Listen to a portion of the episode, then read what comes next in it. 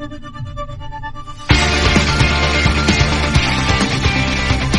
ever get the feeling that everything in America is completely fucked up? You know that feeling that the whole country is like 1 inch away from saying, that's it, forget it. Yeah, that's where we are. I'm Robert. I'm Sarah. And we're here to talk about Pump Up the Volume. The first 4 minutes. Yes. So, it's 1990. Let's see. I'm already 14. You just turned 14? Yes, I turned 14 the same week that the movie was released, and I was just starting high school myself. Yeah. And then along comes a movie about a high school student who doesn't give a fuck, and that was cool. Especially because I went to see it with my parents, who were like religious conservatives, and they did. I don't think they liked that. But we did stay for the whole movie.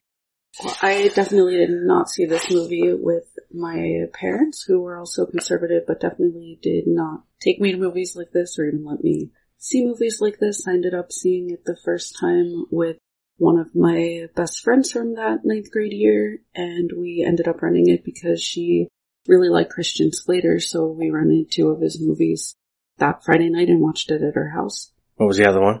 Oh, we talked about this before. Yeah. That it might have been Gleaming the Cube, I think, is what it was. Yeah, because he was already kind of a thing. He'd been on TV shows. He'd done Gleaming the Cube. He'd just done Heathers. When this came out, Young Guns 2 was already in theaters a few weeks earlier, and he was in that. Legend of Billie Jean, Twisted. That movie with Sean Connery. Name of the Rose. So he was kind of a known person at this point. And in an interview recently, he said that he thought Pump Up the Volume should be a movie he should be known for now. Or rather, in 2015, I think the interview was. Yeah, and it is interesting, cause like I said, we ran into Christian Slater movies that weekend and Pump Up the Volume, I remembered very distinctly, and the other one, I had to, no offense to Gleaming the Cube, but I was trying to remember I don't even remember the plot of Gleaming the Cube. I know he skateboards. Otherwise, I remember nothing about it. There might have been, like, mobsters or something. I don't know. Pump Up the Volume, he plays Mark Hunter, who has just moved to Arizona from the East Coast. And runs a pirate radio show out of his room in his house in Paradise Hills, Arizona. Little suburban neighborhood. Actually, Saugus, California, pretending to be Arizona. Back when Saugus and Santa Clarita barely had anyone living there. Yeah. Anyone who's heard me and other shows would know I obsess about filming locations. And the opening shots of suburban neighborhood, I'm like, I don't know where that is because... this area, Santa Clarita, Saugus, does not look the same nowadays. There's a lot more houses, a lot more buildings, a lot more businesses. At the time, it was just barely a thing, so it looked pretty well as a dirty Arizona suburb. Yeah, and some of you might know Saugus because of the horrific school shooting that occurred there just about a year ago, where 5 people in Saugus High School were shot and killed. Wow. And in 1990, when this film was set, I think was... pre a huge shift of a lot of these things happening in America. Mm-hmm. Columbine was what year? That was in 99. Okay, so the end of the... we had, yeah, because we had like 3 or 4 major ones in the 90s, and I think we'd had one relatively big one in the late 80s. So yeah, that wasn't really a thing yet that people talked about it. People may have shot people. Yeah. But we didn't talk about it like that. We probably blamed gangs and other stuff whenever someone got shot. So, 1990, right before the internet was taking, obviously the internet existed then, but in terms of there being mass usage, 1990, we had a lot of happy, wholesome family pop songs dominating the charts, and it was right before the grunge era started, and right before the, what people refer to as the golden age of hip-hop, was the year before Tupac had his first album released, and so... just a very interesting time, like right before an interesting time there musically. And then it was also right in the beginning of the time where you had this 24-hour cable news cycle. So when I heard the opening sequence now in 2020, it was pretty wild just at how perfectly true it still is today, but also just how well the movie, without directly naming things, of course, was predicting a huge cultural shift that was about to happen. Even in terms of movies, it's visually very much an 80s movie. Like, we get the opening title card in these 4 minutes, and it's the graffiti, like, stencil put up and then like spray paint pulled down with the music cue. It's a very 80s visual, but yeah. 90s or 80s teen movies were generally happier and about like romance. There is romance in this movie, but the movie's not about that. The movie's about like the First Amendment and finding your voice and figuring it, like when you see something wrong, do something about it. And so it's a very different tone. And I think even when I saw it, it came out for me at a time when that was a good movie to see, because I was a teenager going to a private school that needed to be reminded, I think, that I shouldn't be putting up with that kind of stuff. And I was a teenager starting ninth grade at a Catholic school. I'd gone to Catholic school from first through eighth grade, but ninth grade was a huge year of rebellion for me. I'd already been questioning everything that I was taught. I was cutting classes a lot. I was just meeting a lot of people from a lot of different friends groups, being exposed to a lot of different things, and really rejecting my parents, rejecting religion, doing a lot of those typical teenage things, but doing them in such a grand way that I ended up getting kicked out of my Catholic high school. Well, they asked my parents not to have me back unless I was going to radically change my behavior and my participation in school. I finished that year with 5D grades and 2F grades and went to public school the next year. So yeah, I was definitely living that rebellious message. But I find it interesting also that you just said, if you see something, say something, being one of the messages of the film, because again, this being right before like the explosion of popularity of the internet and also of cell phones, this is really what we've seen now over the last generation. It's not that police brutality hasn't always happened. It's not that these horrific things in America that Mark Hunter's talking about in the opening sequence haven't always happened. But now what we've seen is people are recording them, people are tweeting about them, people are talking about them for a mass audience in a way they hadn't before previous generations. Yeah, I mean, the movie, even its specific subject is like school corruption, and the school is kicking people out that they think are going to be a problem, but keeping their money for like the funding for those students, which been going all along all the time. Schools, like school districts, mess with student roles and make sure that certain types of students. I remember This American Life did a 2-part episode on a school that was being integrated racially and the efforts they put, the one school put to keep all the black students out just because they thought it would mess with their grades and their record and they'd get less money. And this fear around it that at a certain point people wouldn't see it except in the local neighborhood. Even Mark's thing is local, but the movie makes it into something like you should pay attention to what your school is doing and pay attention to what the adults around you are doing. Because if you're old enough to see this movie, you're old enough to do something, we hope. And schools that were supposedly integrated in the early 90s, like the public high school that I went to that next year, weren't really integrated. My high school was around 80% black and around 20% white. But we had a CAS, Centers for Advanced Studies program that relied solely on standardized tests and IQ tests, both of which are racist. And so they basically had a white school within a black school because the CAS program was the opposite. It was about 80% white and 20% black. And so they put all of the white students together to take classes together in this predominantly black school, in this predominantly black neighborhood. And then we were given special privileges in the form of extra field trips, in the form of more qualified teachers, in the form of just a lot of help and opportunities for college that students who were in the mainstream didn't get. And so, yeah, that was very much a reality, and it just kept reinforcing what we now talk about as being the school to prison pipeline, and what in the film they were talking about as that inequity in education. Also, the mainstream students, which were predominantly the black students in the mainstream classes, those classes were heavily over policed. We had a lot of policing in our school. We had metal detectors in our school, but you didn't find the CAS kids, and I was CAS, and my friends and I would cut classes. We would do things, but we wouldn't get in trouble for it. The guards would help us leave school, but that, yeah, we would just walk right out. My friend was friends with one of the guards, and we were just white kids leaving school, and we're like, hey, we're leaving. We'll be back in a few periods, and nothing would happen to us. And so there was a lot of that segregation and racism and different rules for different kids within that school. I know that Pump Up the Volume doesn't really address racial issues. No, you could make an argument in this first 4 minutes. I mean, literally the first student he pulls off the bus to go to the principal's office is a Hispanic kid.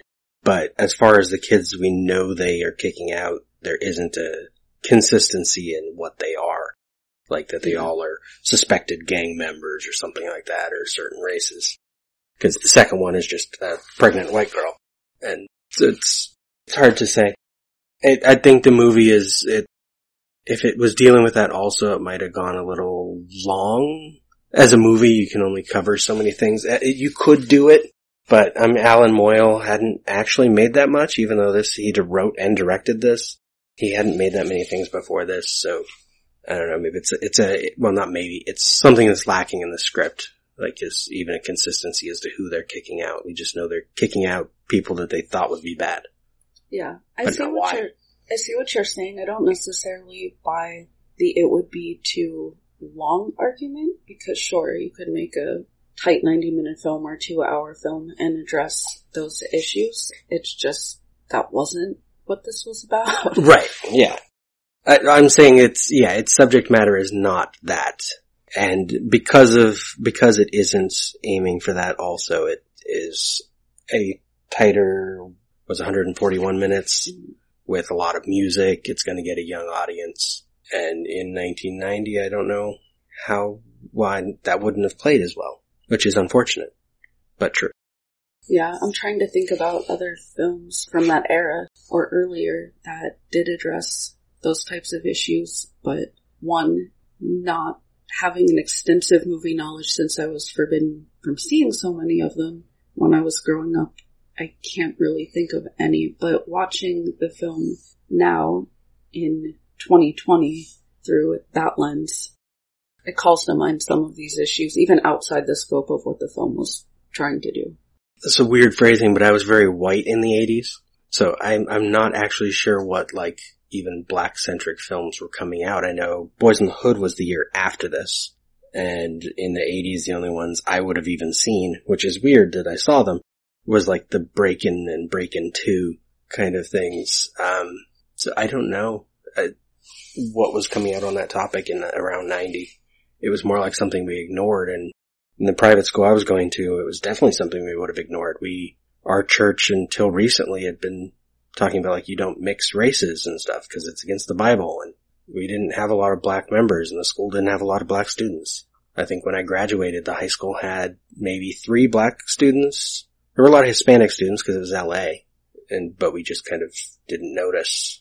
Pittsburgh and the high schools that I attended were more racially diverse, although mostly black and white, but still heavily racist. I think that Pittsburgh likes to think that it's more progressive than it actually is. The neighborhoods were very segregated, and as I just mentioned with how my public high school was, that was the same for all of the Pittsburgh public high schools, that they were still deeply segregated even in the 1990s.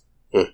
And I'm not so sure as far as now, but that's not to say, wow, the 90s were so racist and now everything isn't, because it's still no, it still is. Everything wrong in this film and more is still wrong today. Yeah. Like when he says, well, everything's polluted, the environment, the government, the schools, you name it. Yeah, that's still very much true, no matter how much Trump ran on draining the swamp.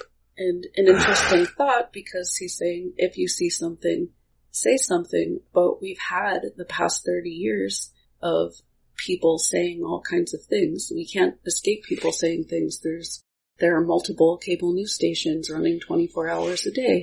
Everybody has a podcast. Everybody can say whatever they want on social media. And while a lot of positive comes from that, with people having the ability to have a voice and to have that voice amplified who would have been completely ignored from discourse before.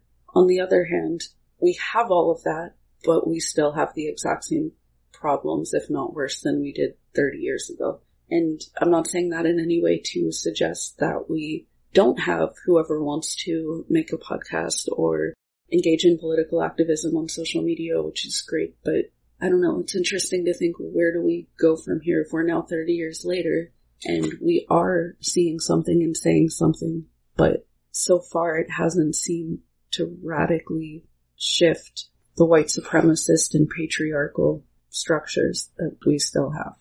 I think a big part of that, when you talk about like podcasting, like this right here, is you have like what they were talking about years ago when the internet started. It's a signal to noise thing, like with Twitter, with Facebook, with podcasts. Yes, everyone has a voice, but also the white people that were middle class and had the internet access first were the first ones to get there. People were able to afford a nice microphone are the ones who have the podcast that people are going to listen to more. They have the voices that people are going to seek out first.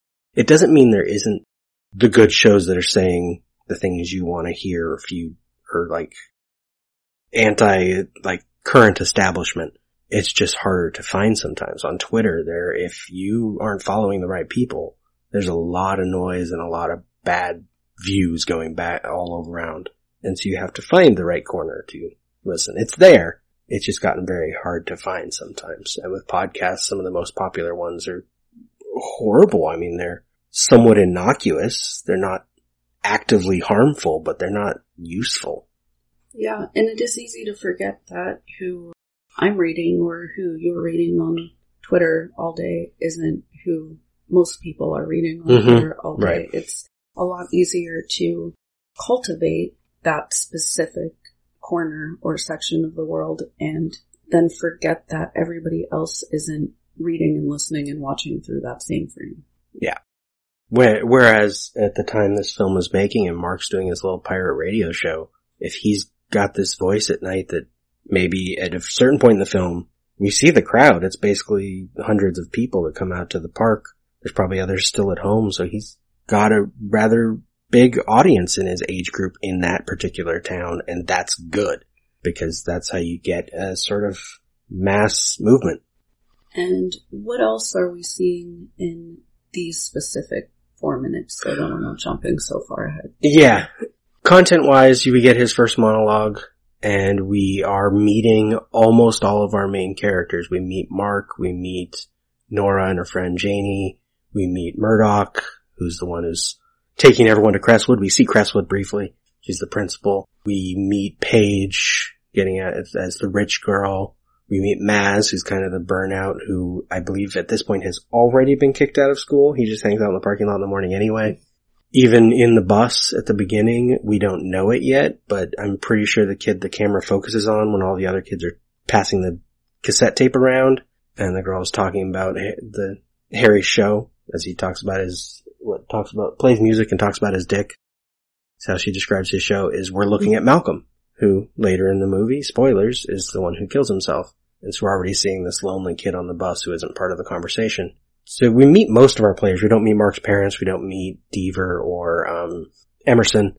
But otherwise, it's all the important people that are going to be in the film later are already introduced. So the film is doing a pretty good job of setting the thing. We have that people are being taken to the principal's office. And if you get that in the first couple minutes, you know that's probably something that's going to matter. We're getting his radio show. Clearly, that's going to matter. We've seen the trailer. We know that's the main gist. And we're introduced to our major players. And if you're paying attention and retrospectively, you know, there's some interesting classist dynamics going on too, because Maz hits on Paige when she's the rich girl who isn't on the bus. She gets out of, like, her dad drops her off. And so there's a lot of stuff going on already. Yeah. So thinking about who ends up getting kicked out of school, the pregnant girl, and who ends up getting hit on, we're already seeing examples. Do you think this film is a class critique? Primarily? Not primarily, but there's an argument to be made that that's sort of underneath the surface of it, because who they are kicking out at the first place is the pregnant girl who still has to go to school because she doesn't have any other options. We don't know why Luis Chavez is getting kicked out, but we know his grades aren't good. Maz is portrayed as this guy who clearly has nothing to do with his life because he's always just out in his truck listening to the radio show every night. Meanwhile, until she freaks out later, Paige is the rich girl who they're like we meet Nora and Janie commenting on her and how she's perfect and rich and better than everyone else. So it's definitely an underlying thing from the start. And I think we did see a lot more class critique shows, especially near the end of the 80s. I'm thinking about sitcoms that dealt with that. Like? In particular. Like Silver Spoons or Roaster. Oh, yeah. Oh, yeah. But the sitcom this movie makes me think of was Family Ties, because we'll get to it in the next segment and a few segments later that Mark's parents basically were hippies who have their come back around to be the establishment. And that was a big part of Family Ties, is the parents were hippies and now they're just parents. You know, they're still kind of liberal, but they're still their parents. Yeah. So in a sitcom, they're the ones who are trying to keep you from doing things. So they're the conservative element, even though they used to be hippies. And here his father is, he's got to hide what he's doing from his father and his mother. And in the end, his father does something very good toward the plot, but that's at the last, 2 minutes of the film.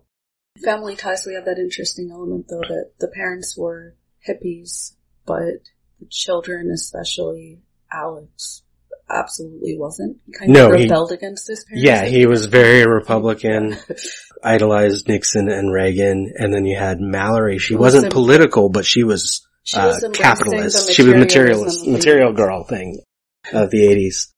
And then the youngest was sort of somewhere in between. Because at first her character was just like a tomboy, and then she turned in... by the time the show ended, I think she was starting to have more of a voice to her character, but by then we'd been looking at Alex and Mallory for so long, I don't even remember now what else she was doing, which is sad. The other thing we should comment on, because it's at the end of this segment, is we do see his setup for where he records his show. And he's... part of the movie is that it has a lot of interesting music. You already commented a little bit on that, but... we see a stack of tapes as he's about to turn on his show. And the first one, as far as I know, is not real and does not exist, and don't Google it. The first tape says Dolphin Sluts in Cages. But then he's got Soundgarden, Louder Than Love, which Soundgarden was later sort of a tangential thing to grunge, but not really. Yeah, so this was kind of their precursor to the big grunge explosion album. Just listening to a few of the songs last night, because this particular Soundgarden album never charted above 108, so I wasn't actually familiar with the songs on it, but they were pretty good, so some new music to check out a few, like Soundgarden. Yeah, there were some good songs on it when we were sampling it last night. Next was Camper Van Beethoven with Pictures of Magic Men, Come on Darkness. I guess it's a single. So Camper Van Beethoven was a cool little discovery there. I'd heard of them before, but wasn't too familiar with them, but then learned last night that one of the members of Camper Van Beethoven was the lead singer who founded Cracker, and another was one of the founding members of the Counting Crows. So... you're a fan of either of those two bands, then. Yes. That was also a very, pre-grunge kind of sound. Same with the next one, Pixies, Doolittle. Pixies are more, how would they be described? They're more punk themselves. They are. An interesting thing about the Pixies is Nirvana said everything great that they did. I'm paraphrasing, but Kurt Cobain said everything great that he did, he stole from the Pixies. They were his biggest influence. Yeah. I remember reading about them in journals, and Heavier Than Heaven both commented on the Pixies a lot. I was never that into the Pixies, I don't think, so I can't remember offhand what they sound like, which is annoying. But now an excuse to listen to them. Connect to the movie more. And then Henry Rollins, Hard Volume is the last tape we see. And at this time, while I'm still, Henry Rollins is just... sort of hard rock, right? Yeah, I didn't really listen to him much. I'm more interested when he talks, because he's an interesting person, so I don't recall most of his music offhand. And then we've already heard in his opening monologue, Mark is a teenage boy, so his monologues are going to be political and interesting, but he's also going to have random adolescent sex references where he says he's as horny as a 10-peckered owl. And over the on switch for his radio setup, he has put a piece of, he has handwritten in like Sharpie, hard. So it says hard on. Yeah. And a little forewarning, watching this through a 2020 lens, while I love the film, there is a bit of this like white boy whiny kind of angst that's common in a lot of 80s and 90s teen films. Yes. Yeah. Yeah, he's... Speaking from me, personally, I was okay with that at the time because he was like the kid I wish I'd been at the time. Because he's like the loner, but then when he's alone, he's in much more interesting and he's outlandish. And he's like a shock jock, essentially, when that wasn't a thing we talked about yet. They did exist. I think, like, what's his face? Howard Stern. Howard Stern was starting to be that. I think at this point he was on his station that he was on for a long time in New York. So he was famous for that because, yeah, it was in high school when I would watch his TV segments from his show. So yeah, long before he was on, did more TV segments in the late 90s, but that's about the same time I knew who Howard Stern was. So yeah, his behavior is understandable, but if you made this movie now, I'd imagine they would write his character differently. Yeah, I'm sure. So he wouldn't be, pretending to masturbate on the air or having a hard written next to his on switch. But that's who he is. He's a teenage boy and that's how he kind of gets attention. But the good thing with the movie is that that's not what he ultimately is going for. And it gets very personal and interesting and he cares about his listeners when they write into him. And that's what the movie's about. Right at the end of this segment, we'll talk more about it next time because we barely get the beginning of Leonard Cohen's Everybody Knows, which is the song that this movie's probably most famous for including. Now, since this is the first episode technically, why do you like the music side so much? What's your other show? So I'm the host of Life as a Playlist, where I tell stories about my life and also connect top 40 songs to just political events and current events, depending on what I'm feeling that week. I'm more of a movies podcaster, Movies by Minutes.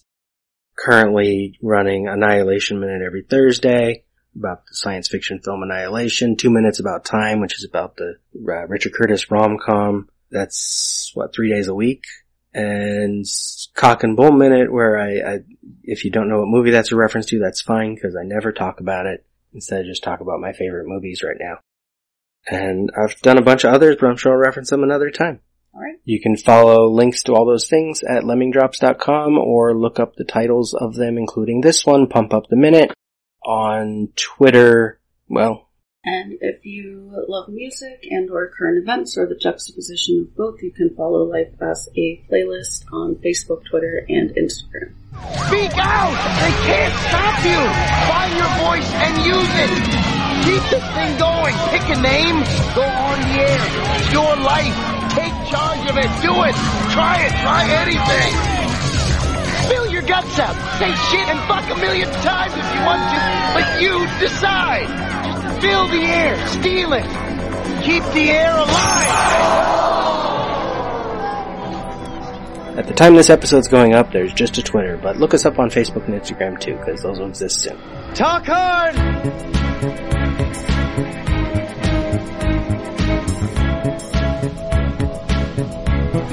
Everybody knows. Everybody knows.